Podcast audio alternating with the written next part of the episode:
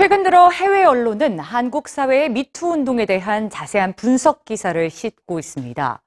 그들은 양성평등에 있어서 후진국 수준인 한국에서 이렇게 미투 운동이 오랫동안 지속되는 이유에 주목하고 있는데요. 해외 언론이 본 한국의 미투 운동, 오늘 뉴스지에서 전해드립니다.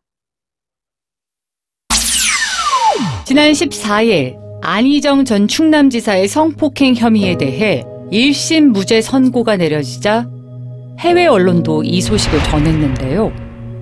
안희정 전 지사에 대한 판결과 더불어 한국 사회 미투 운동의 동향도 함께 보도했습니다. 뉴욕타임스는 지난 1월부터 많은 여성들이 피해 사실을 드러냈고 종교 지도자나 교수 등은 자리에서 물러났지만 미투 운동이 기업의 핵심 간부들이나 정치적 인물들에게까지는 영향이 미치지 못하고 있다고 분석했습니다. 미국 CNN과 영국의 가디언지는 여성들의 몰카 시위를 자세히 다룬 바 있는데요. 남성의 나체 사진을 찍은 여성이 실형을 선고받으며 성차별 논란이 일다. 2012년부터 2017년 사이 체포된 16,201명의 몰카 범죄자 중 98%가 남성이었고 피해자 중 84%가 여성이었다. 가디언지는 지난 13일 홍대 누드 모델 사건을 집중 보도하면서 한국엔 몰카 범죄가 만연해 있지만 남성 가해자들은 가벼운 처벌만을 받는다고 전하며 영국에선 어떻게 몰카가 중대한 범죄가 됐는지도 소개했습니다. 지난해 7월 런던 도심 공원에서 몰카 피해를 당한 여성.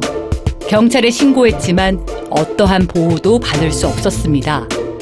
경찰이 현장에 도착해 사진을 직접 확인했지만 당신이 원하지 않는 사진을 찍혔고 부당하지만 저희가 할 수 있는 게 많지 않다고 했습니다.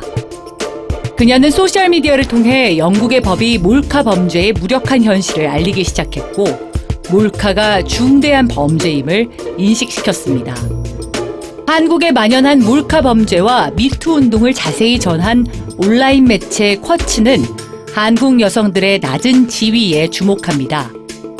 한국의 경제는 스페인과 호주, 멕시코보다 앞서지만 남녀 평등에 있어선 118위를 기록하며 튀니지와 감비아 사이에 자리하고 있다. 한국은 경제적으로는 부유하지만 남녀 평등에선 엄연한 후진국이며 여성들은 일상적인 성차별과 비현실적인 미적 기준을 안고 살아왔다는 겁니다. 세계적으로 강도 높은 여성의 시위가 계속되고 있지만 그 시위가 얼마나 지속될 수 있을지는 미지수입니다. 정답은 페미니스트 운동이 길게 지속될 거라고 아무도 예상하지 못한 곳, 한국의 여성들에게 있을지 모릅니다.